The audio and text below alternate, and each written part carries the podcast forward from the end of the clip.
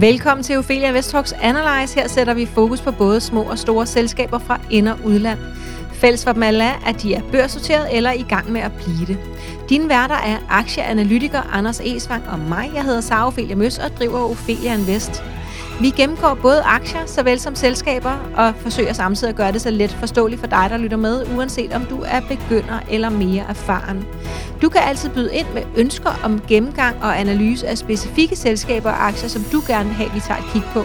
Det kan du gøre inde i vores Facebook-gruppe Aktieklubben Danmark, og der kan du tagge Anders og eller mig. Du kan i øvrigt læse alle Anders' analyser inde på andersesvang.dk for under 200 kroner om måneden, og der ligger allerede 80 analyser og venter på dig.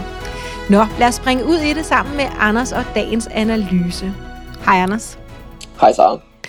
Vi skal snakke lidt om øh, Relasis i dag, og øh, det skal vi jo, fordi at de har meldt ud, at de gerne vil børsnoteres. Så øhm, lad os starte med at høre lidt om, hvem er det her selskab Relasis egentlig? Det er jo et lidt pudsigt navn, øh, som de fleste af os øh, nok ikke har hørt før. Så kan du ikke lige fortælle, øh, hvem er det, de er? Relasis, det er en øh, dansk software as a service virksomhed, som man kalder det, også en SaaS virksomhed. De, øh, de laver en øh, software løsning til at øh, kan man sige, stå for en del af HR-delen i en virksomhed. Øhm, så deres øh, softwareløsning ligger i det, det segment, man vil kalde for engagement and connectivity, altså at engagere sine medarbejdere og connecte medarbejdere både med ledelsen og med hinanden. Så det er en, øh, en softwareløsning, der bruges til at kommunikere på tværs af medarbejdergrupper, på tværs af ledelse og medarbejdere, og til ligesom at stå for en del af hele HR-setupet i virksomheden. Jeg har set dem øh, selv forklare det med, at, øh, at, at det er de her opslagstavler, som jeg har selv været i, øh, i service- og restaurationsbranchen i rigtig mange år. 10-15 år arbejdede jeg der, inden jeg begyndte at læse osv. Øhm, og, og så har man de der opslagstavler nede der, hvor man øh, i et eller andet rum, øh, hvor man spiser sin øh, frokost, og så ligger der BT ekstrabladet. Øhm, og øh, det er jo der, hvor at man så får noget kommunikation, hvis man vel og mærke kigger på opslagstavlen. Øhm, kan du fortælle lidt om, hvad, øhm, hvad det betyder, det her med at være øh, connected og altså forbundet med, med sine medarbejdere? Jeg må sige, at rigtig mange virksomheder oplever en udfordring i, at det jo ikke er alle medarbejdere, som øh, kan man sige, er forbundet til et skrivebord eller sidder foran en computer hele dagen. Mm. Øhm, så derfor så, øh, så har man ofte lidt en udfordring i at, at connecte medarbejdere både med hinanden og med ledelsen, fordi ledelsen også kan være placeret langt væk fra medarbejderne. Ja. Øhm, så ved at bruge en, øh, en HR-softwareløsning som, som Realisys, der kan man bedre komme i kontakt med sine medarbejdere, man kan sørge for, at medarbejderne er engageret i virksomheden, ved hvad der foregår, øh, man kan give dem nogle læringspunkter, nogle udviklingspunkter, og ligesom følge, at de udvikler sig i virksomheden, og følge, at de ja, både føler sig øh, engageret i selskabet, men også, at de føler, at de, øh, at de vækster sammen med selskabet. Og øh, er, det, er det svært at få sine medarbejdere til at bruge øh, sådan en app? Udfordringen tidligere har jo været, at mange af de kan man sige, HR-software-løsninger, som tidligere har været, øh, har været udarbejdet, har været fokuseret på en, en desktop-løsning, altså noget, der er blevet øh, mm. lagt på, på skrivebordet af en computer. Ja, ja. Og i og med, at det er en, en lille del af medarbejderstaben, for eksempel i en dagligvarerbutik, øh, som er forbundet til et skrivebord, jamen så, så har de svært ved ligesom at benytte softwaren og får ikke rigtig noget ud af den. Så det, som Realisys fokuserer på, det er at lave softwaren som en applikation, der mm-hmm. kan mhm. blive lagt ned på en uh, smartphone, og så alle medarbejdere kan, kan bruge softwaren, og ikke kun dem, som sidder ved et skrivebord i løbet af dagen. Og så helt lavpraktisk, så er det noget med, at så øh, man downloader den simpelthen i, øh, i App Store, så har man et særligt login, øh, som gør, at man ligesom kommer ind på den rigtige virksomhed. Er, er, er det rigtigt forstået? Ja, lige præcis. Så får ja. hver, kan man sige, hver virksomhed får egentlig deres egen software, kan man sige, at den, øh, den er tilrettet den enkelte virksomhed. Ja. Så det er ikke en standardiseret software, der ser ens ud for alle virksomheder. Alle virksomheder har nogle forskellige behov, og den er, softwaren er skræddersyet til den enkelte virksomheds behov, og også, kan man sige, visuelt, så følger softwaren for eksempel Nettos øh, visuelle øh, udtryk. Ja. Sådan så medarbejderne hele tiden kan se, at det, at det er den rigtige software, og at Netto ligesom får den samme visuelle identitet over hele linjen. Ja. Øhm, så hvis jeg nu var ansat i Netto, eller i Mærko, eller en af de, af de andre kunder, så kan jeg simpelthen bare gå ind, downloade den her app, logge ind, øhm, og, og, og så kan jeg, som du sagde, øh, der er nogle øh, udviklingsværktøjer, og øh, al kommunikation osv., også øh, mellem medarbejderne, ikke? Jo, lige præcis. Både mellem, øh, mellem medarbejderne, mellem forskellige grupper af medarbejdere, eller mellem ledelsen og medarbejderne. Øh, Samtidig så kan, kan man sige, øh, Realisys kan, kan integrere til andre forskellige softwareløsninger, sådan så man for eksempel kan have en, øh, en kalenderløsning på softwaren, sådan, så du kan se, hvornår du skal på arbejde osv., hvilke, øh, kan man sige, hvilke aktiviteter der er i virksomheden, sådan, så medarbejderne kan følge med i, hvad der sker, og øh, mm kan man sige, hvilke sociale aktiviteter osv. der er. Ja, øhm, Realisys fortalte mig, at, øh, at der faktisk er en meget stor andel af medarbejderne, der tjekker ind på appen, inden de møder ind på arbejde. Jeg tænker, det er jo rigtig lækkert, hvis man som, som arbejdsgiver også kan få øh, sine medarbejdere til at være engageret i fritiden. Øh, fordi det er jo sådan, så er det jo gratis, hvis man kan sætte tankerne i gang allerede der. Ikke? Altså, hvad er det, man skal lave i dag? Øh, for eksempel, hvad det var for nogle varer, der skal sættes på plads? Eller, øh, ja, jeg tænker, det er, det er ret attraktivt for arbejdsgiverne også, ikke? Øh, udover at det selvfølgelig er ret for medarbejderne at føle sig mere forbundet.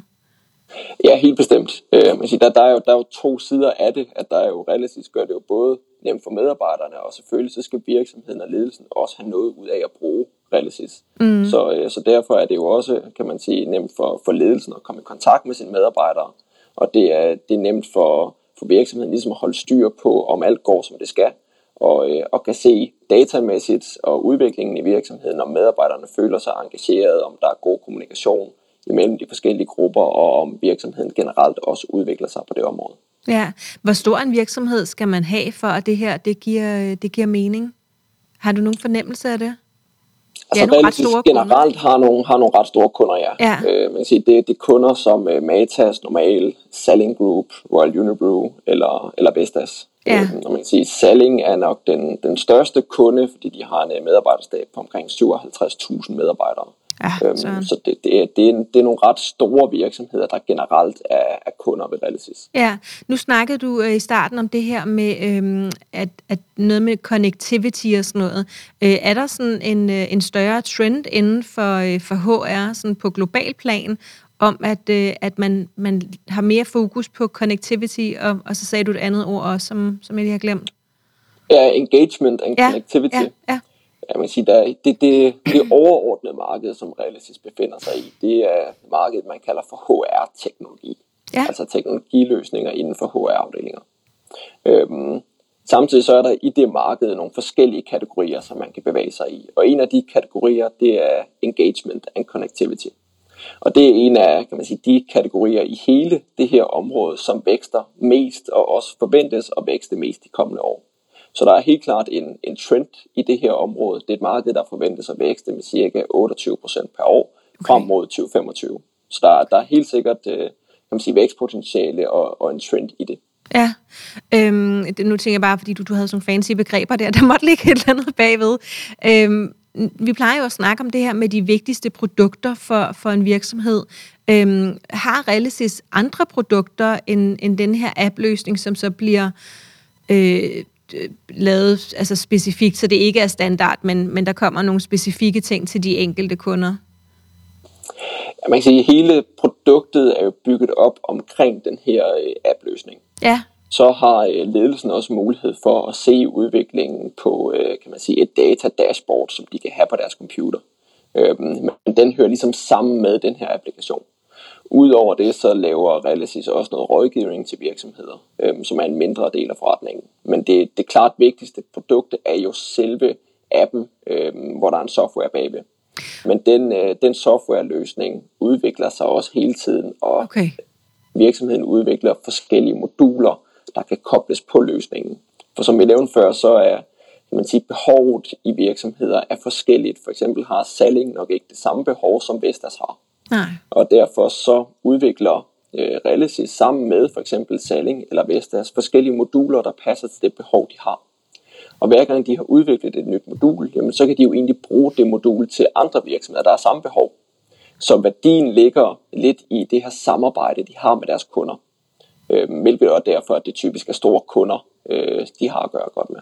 Ja, Okay, spændende. Så, så, så det opsalg, som skal laves, jeg synes, når, når vi plejer at tale, øh, tale de her SAS, SAS-selskaber, øh, øh, øh, og vi lavede jo også den her episode, hvor vi ligesom forklarede, eller du forklarede, jeg spurgte en masse spørgsmål, øh, hvad det er, at, øh, hvad det er for nogle nøgletal, vi skal kigge på hos de her SAS-selskaber, eller abonnementsløsningsselskaber.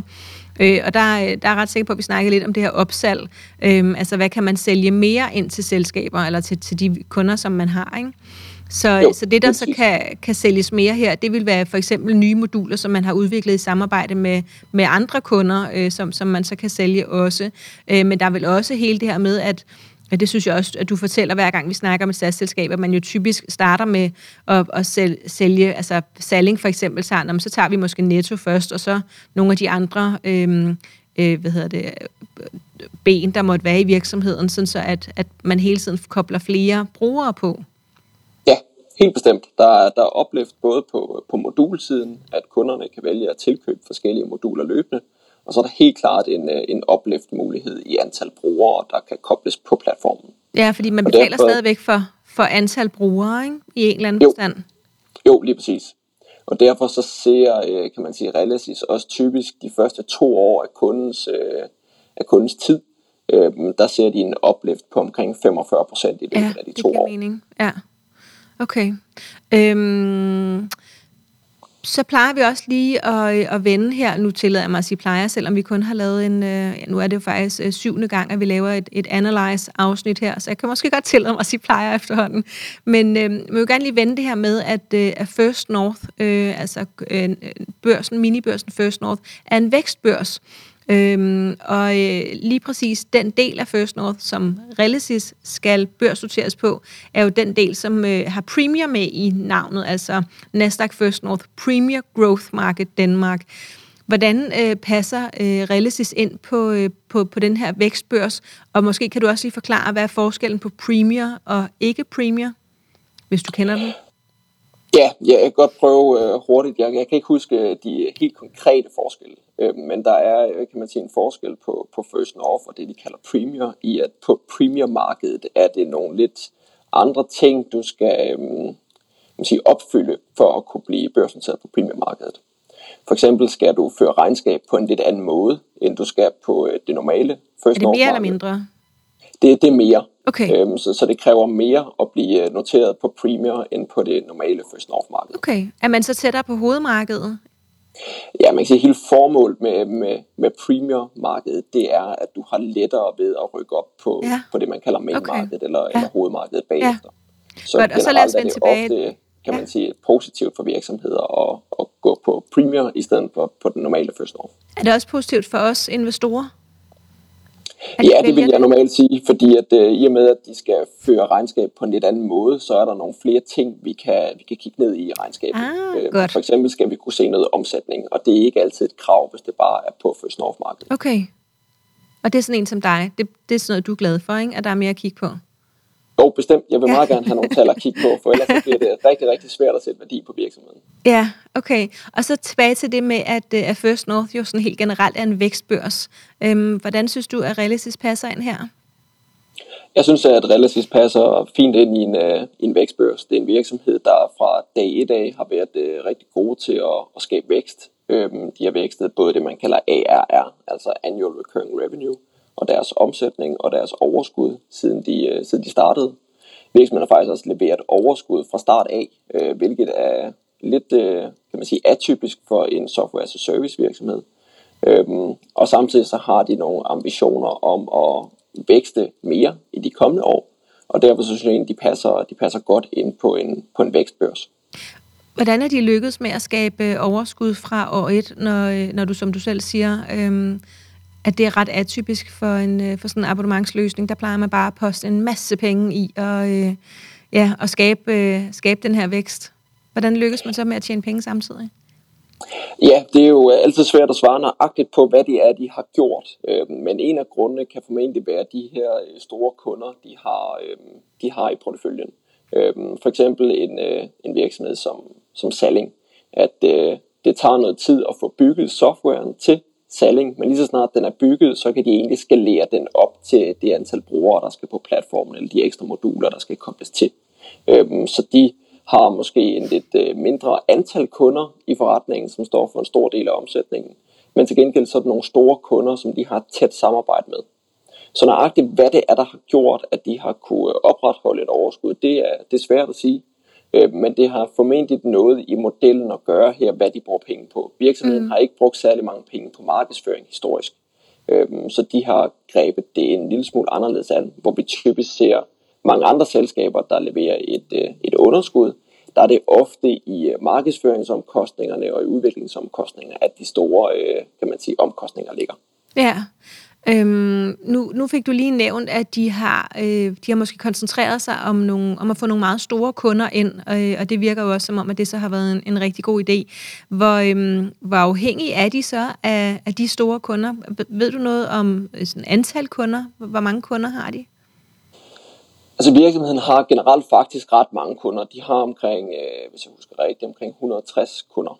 Okay. Øhm, men der kan være ret stor forskel i størrelsen af de kunder. Øhm, yeah. Det er klart, det er en virksomhed som Salling med 57.000 medarbejdere. Det er, en, øh, det er nok er en forholdsvis stor kunde, ja. fordi at selskabet har øh, omkring 225.000 brugere på deres software. Okay, øhm, så, så sidder Salling på mange der, ja hvis alle medarbejdere er en, øh, er en del af platformen, så sidder Salling på, på en ret stor del af den, øh, af den brugerskare i hvert fald. Ja. Øhm, jeg ved, at, øh, at de er i ret mange lande. Øhm, der, der ligger jo også nogle, altså jeg tænker tilsvarende Salling, øh, eller altså nogle af de her store tøj, øh, tøjbutikkæder øh, rundt omkring i, øh, i Europa. Hvem, øh, ved du, kan du navne på nogle af de andre store kunder, som måske øh, sidder uden for Danmark? Nu har vi kun lige snakket om ja, særlig Netto, øh, Salling øh, og så Imerco, som jeg nævnte. Og jeg kan ikke lige huske de andre, så der kan være, at du lige skal hjælpe mig. Ja, men det, det, det, det, finder, det finder jeg lidt på her. Øhm, så øh, i mellemtiden, så kan du måske prøve at fortælle lidt om, øhm, hvordan at Relisys de adskiller sig fra, fra tidligere cases, som er blevet børssorteret. Der er jo nogen, for hvem det øh, går godt, og så er der nogen, som, øh, som har en svær tid på, øh, på børsen, og vi vil jo gerne have, at, at, at der bliver tjent penge på, øh, altså investorerne kan tjene nogle penge på de børsnoteringer, der kommer. Så, øh, så kan du fortælle lidt om, hvordan det adskiller sig her? Man kan sige, altså Realisys adskiller sig på den måde, at de øh, faktisk har formået at skabe et, øh, et overskud samtidig med, at de har, at de har vækstet. Og det er, det er lidt atypisk for nogle af de andre software as a service cases, der har været på, øh, på First North børsen.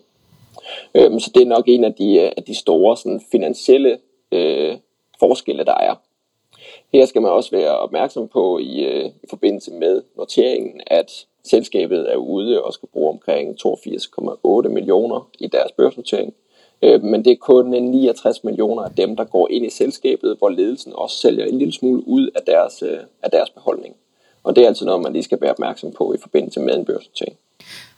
Kan, kan du prøve at uddybe det så lidt, hvis vi skal være opmærksom på det? Jamen, det er bare for at, at sige, kan man sige, at, øh, at selskabets ledelse sælger lidt ud af deres beholdning, at de kunne også vælge at beholde alle deres aktier i, i selskabet, som man sige, de fleste investorer vil nok altid gerne have, at ledelsen er så meget investeret i virksomheden som yeah. overhovedet muligt.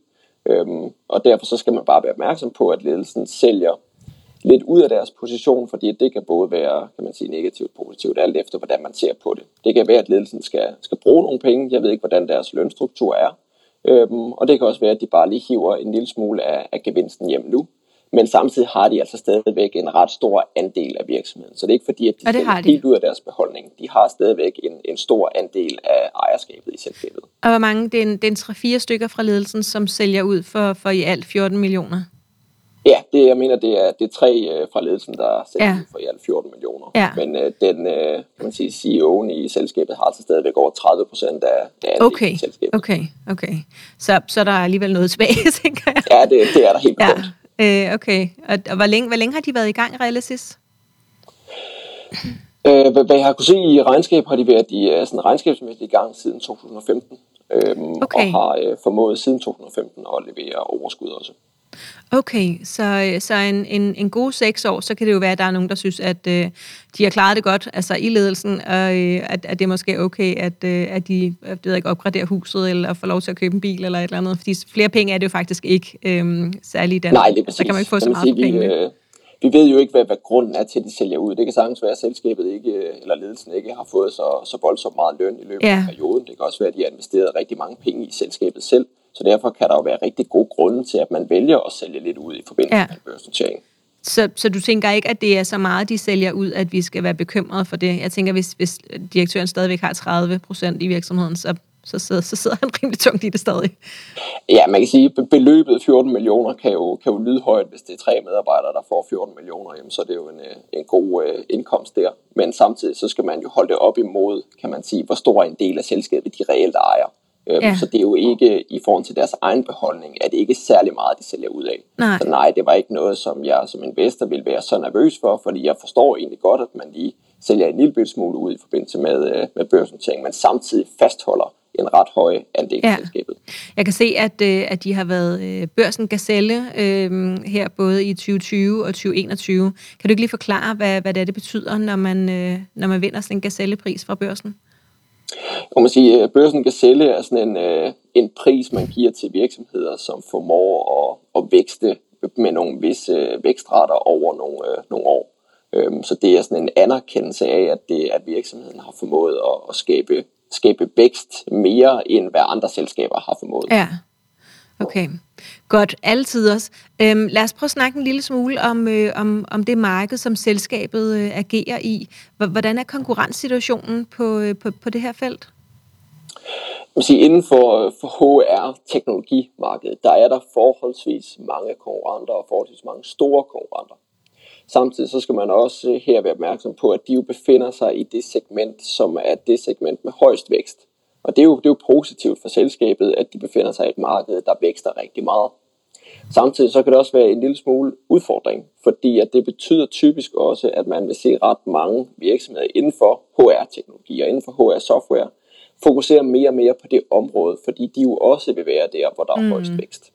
Så der er forholdsvis høj konkurrence. For eksempel fra en virksomhed som Salesforce, eller en virksomhed som Actimo, som er ejet af Kahoot. Der er nogle, nogle ret store konkurrenter i markedet, og det, det skal man være opmærksom på som investor. Ja, øhm, og hvordan, altså tænker, hvis, hvis nu man øh, altså er som, som har et rigtig godt samarbejde til synlæderne med sådan en øh, stor aktør i Danmark som Salling, øh, og der bliver udviklet produkter, som, som sådan passer specifikt godt til dem osv., øhm, behøver øh, realistisk så være bange for, at Salesforce kommer med et godt tilbud til, til Salling, øh, eller, eller tænker du, at deres, øh, deres relationer til, til de danske virksomheder for så vidt er stærke? Altså, relationerne til danske virksomheder er formentlig ret stærke. Øhm, det er også deres klart største marked, det er, det er Danmark. Mm. Udfordringen kan komme i deres øh, internationale ekspansion, at de kommer formentlig til at møde ind i højere konkurrence, når de begynder at bevæge sig til USA eller til Storbritannien eller Tyskland. Øhm, fordi at der er bare, det, det er et større marked, og derfor vil der også være nogle større virksomheder, der fokuserer på det område. Men man kan sige, at Realisys har et lidt andet fokus end for eksempel Salesforce. Salesforce laver typisk en mere standardiseret løsning, hvor det er den samme løsning, som de fleste virksomheder bruger.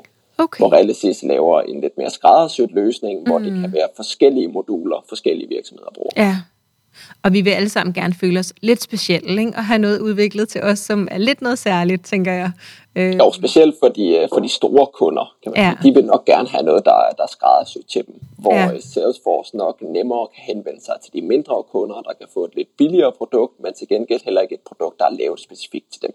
Ja, øhm, nu jeg kan lige prøve at læse lidt op her fra, øh, fra den artikel, vi har lavet i forbindelse med, den, med Realisis øh, børsnotering her, øhm, i forhold til deres ambitioner og, øh, og deres øh, børsnotering her. Øh, Udover at vokse og udvikle de eksisterende markeder i blandt andet Skandinavien, vil Relicis øh, følge en firetrins markedsstrategi for at ekspandere til nye internationale markeder. Strategiens trin er 1. Analysere, identificere og udvælge de mest attraktive industrier. 2. Oprette lokale kontorer, der står for salg og sørge for gode kundeoplevelser. 3. Igangsætte salg- og marketingstrategier. 4. Modne og videreudvikle de her lokale øh, organisationer. Så i forhold til det, du lige sagde med, at, at det er på, på sådan den internationale bane, at vi skal være mest bekymret for konkurrenterne, hvad tænker du så om deres øh, strategi her i forbindelse med børsnoteringen? Ja, jeg synes egentlig, at det, det er jo fornuftigt, og det, det er meget naturligt, fordi at de har nogle, nogle store kunder i Danmark, og det danske marked er forholdsvis småt på det område i forhold til de store kunder, der er. Så det, det er helt naturligt, at de gerne vil, vil søge mod udlandet og lave en international ekspansion. Øhm, og jeg, vil sige, generelt vil jeg ikke være sådan voldsomt nervøs for konkurrencen til at starte okay. med. Øhm, det er mere over tid, at selskabet kan løbe ind i højere og højere konkurrence, fordi at der er mange større virksomheder, der fokuserer mere og mere på det felt, de bevæger sig ind i. Mm. Øh, men lige nu har de lidt en anden, øh, kan man sige, et andet fokus end nogle af de sådan, største konkurrenter. Okay. Øh, ja. Stadigvæk. Okay, godt. Øhm, kan du sige bare lige lidt ord om, øh, om, om ledelsen her? Nu er det eneste, vi har hørt, det var, at, øh, at de måske lige havde brug for en lille lønbonus i forbindelse med børsnoteringen. Hvad kan du ellers sige om, øh, om teamet og ledelsen? Jamen, generelt er det, øh, kan man sige, en, øh, et stærkt ledelsesteam, øh, når jeg ser på det. Øhm, også bestyrelsesmæssigt virker det som en, som en god sammensætning af, af bestyrelsen. De to overordnede ledere, altså der CEO og CCO, der er Jesper Rosgaard og Jens Ole Lebæk, de, de kommer begge to fra, fra børsen og har arbejdet sammen altså der. Altså Dagbladbørsen? Ja, lige præcis. Yes. Og har arbejdet sammen der i, i en del år. Øhm, så de, øh, de har både noget salgserfaring fra, fra en større virksomhed og erfaring med e-learning og management osv. Så, øhm, så de virker egentlig til at, øh, at være en, en, en skarp ledelse, som jeg også synes deres øh, vækst ligesom viser, at de har kunnet formået på ret kort tid at skabe en virksomhed med en, med en ret høj annual recurring revenue. Ja, øhm, jeg tænker også, at øh, Mi Brønum øh, Wienberg, som er øh, direktør for øh, Client Success, øh, at, øh, at hun har øh, til synligheden ret øh, god erfaring med det her med onboarding øh, og træning, øh, altså øh, at, at, holde den her øh, interne kommunikation og så videre effektiv. Jeg tænker, at det er sådan en ting, der er ret væsentligt, når man har med så mange øh, brugere at gøre. Helt bestemt, helt bestemt. Der er, ja. der er masser af gode øh, kan man sige, medarbejdere at tage fat i. Man kunne også kigge på en mand som uh, Lars Rodov, der sidder i, uh, i bestyrelsen, som øh, tidligere kommer fra en anden softwarevirksomhed, der hedder Site Improve. Øhm, så der er, der er helt sikkert masser af, af gode kompetencer i selskabet. Ja, der er han stadig til synligheden, ikke? Chief jo. Staff, ja. ja. Øhm, okay, inden tiden løber helt fra os her, fordi den er godt på vej, så, øh, så skal vi lige snakke lidt om, øh, om økonomien her. Øh, at, at den her virksomhed øh, øh, højt værdisat, lav værdisat, det er jo mange penge. Øh, altså, de, er, de, de står til at skulle være hvad, 250 millioner værd nu her, inden de er ude og, og hente nye penge. Hvad tænker du om, øh, om, om værdisætningen af det her selskab? Jamen generelt øh, kan man sige, som jeg også tror, jeg sagde ved Behove, så det er en, så det er en virksomhed, som øh, egentlig for mit vedkommende er færre værdisat. Øhm, okay. Den er hverken høj eller, eller lav værdisat. Den er egentlig værdisat til, hvad jeg vil mene, selskabet er værd, hvis de, hvis de kan indfri de vækstforventninger, de har. Øhm, så det hele er jo, er jo bundet op på, at de skal kunne indfri de forventninger. Og hvis ikke at de kan indfri det, jamen så har det selvfølgelig en effekt på, øh, på værdisætningen.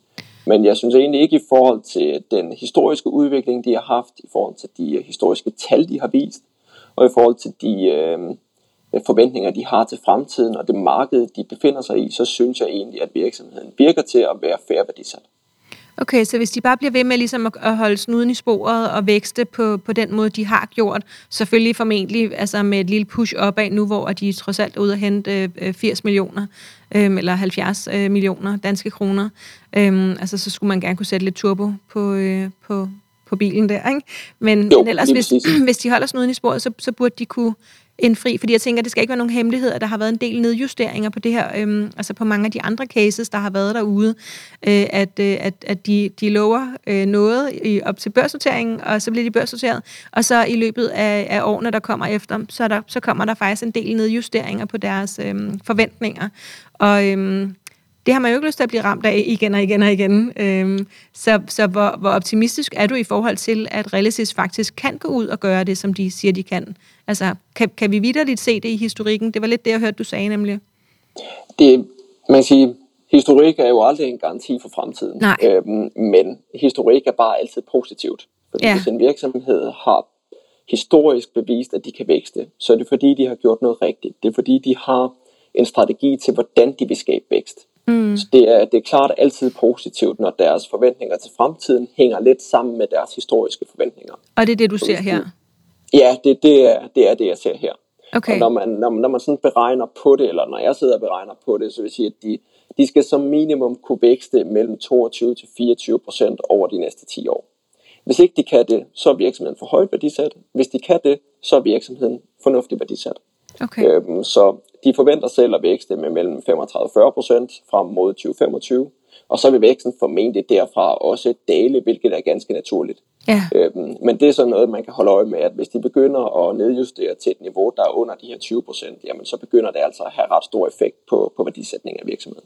Ja, jeg ved, at, øh, at øh, vi har jo aftalt, at du øh, også lægger en skriftlig analyse ud tilgængelig i forbindelse med de cases, som vi to snakker om her i podcasten. Og øhm, der har jeg jo bemærket, at du har de her interaktive modeller oppe i toppen, øh, så der kan man jo selv se de her fremskrivninger, øh, som ligger til grund for, øh, for de, de ting, som du sidder og nævner nu, ikke sandt? Jo, lige præcis. Der kan man se de, de tal, jeg selv lægger til grund for, for den Ja, vurdering. ja. Øhm, ja. Og så skriver du faktisk også op i toppen, altså så, så, laver, så kommer der en beregning på, hvad man kan forvente i årlig afkast. Ja, lige præcis. Ja, og der er det okay. jo også altid vigtigt, når vi snakker First North virksomheder, når vi snakker de her tidlige selskaber, at øh, tallet, der står oppe i toppen, det kan se højt ud. Men det er også fordi, der er en øh, ekstraordinær risiko, når man går ind tidligere. Så Ja. tallet skal også være højere, end hvis det var for eksempel en Genmap eller Ja, det må ikke være Cordis 7%. eller noget andet. Nej, det må det Nej, ikke. Man nej. skal, øh, jeg, jeg, kigger mange gange på det på den måde. Jeg skal som minimum kunne få omkring 15% i afkast per år, hvis jeg skal kunne deltage i en, øh, i en First North-notering. Under Kan du 15%, allerede- så, er det ikke, øh, så er det ikke fair. Kan du allerede afsløre nu, hvor vi ligger hen her, eller skal vi lige vente og se, når den kommer op på hjemmesiden? Ja, den, den er ikke 100% færdigberegnet endnu, men vi kommer Okay. til at ligge på omkring 15-16%, så det er derfor, Okay. jeg også siger, at den er fair værdisat. Den er hverken Ja. høj eller lav, den ligger i det niveau, som den egentlig burde som minimum ligge på. Hvad synes du er det vigtigste, vi skal tage med os øh, i forhold til Realisys, Anders? Jeg synes, det er, det er vigtigt, men som investor, hvis vi tager det negativt til at starte med, at man er opmærksom på den her stigende konkurrence, der formentlig vil komme inden for det felt, de bevæger sig ind i. Mm-hmm. Samtidig så skal man også være opmærksom på, at øh, kan man sige, de kan komme ind i lidt udfordringer i den øh, internationale ekspansion. Øhm, positivt, så er det en virksomhed, som øh, har bevist, at de kan vækste historisk. De har øh, en fremskrivning eller en forventning til fremtiden, der ligger ret tæt på deres historiske vækst, og det er altid positivt. Øhm, og så har de bevist, at de faktisk også kan vækste og samtidig skabe et overskud. Så når de begynder at få nogle penge ind i selskabet i forbindelse med noteringen her, jamen så får de flere penge at gøre godt med, hvilket også retfærdiggør, at de formentlig kan komme til at accelerere væksten en smule her. Øhm, og så skal man jo være opmærksom på, at øh, værdisætningen den, øh, den virker fair, hvis jeg sidder og beregner på det. Øhm, så det er ikke sådan, at jeg siger, at den er voldsomt overvurderet eller voldsomt undervurderet. Det, vi ligger sådan meget øh, i det niveau, vi skal ligge på. Så øh, tror jeg, at, øh, at tiden simpelthen er gået, og at, øh, at vi forhåbentlig ved lidt bedre om, øh, om Realisys. Det er en aktie, som vi har lyst til at være med i. Øh, øh, tegningsperioden er jo allerede startet og, og kører her de næste halvanden uges tid. Øhm, ja, så der er, der er rig mulighed der. Tusind tak skal du have, Anders. Selv tak. Således klogere på dagens aktie. Hvis du har spørgsmål, er du som sagt meget velkommen til at stille dem inde i Facebook-gruppen Aktieklubben Danmark og tagge Anders eller mig. Hvis du selv vil lære at lave analyser, så ligger der i medlemsklubben på ophelianvest.dk blandt andet to fulde online-kurser i aktieanalyse og yderligere 25 timers undervisning i aktieanalyse. Der er også opgaver, som du kan træne på.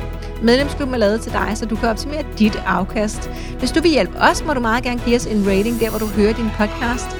Tak fordi du lyttede med, og rigtig god fornøjelse med investeringerne.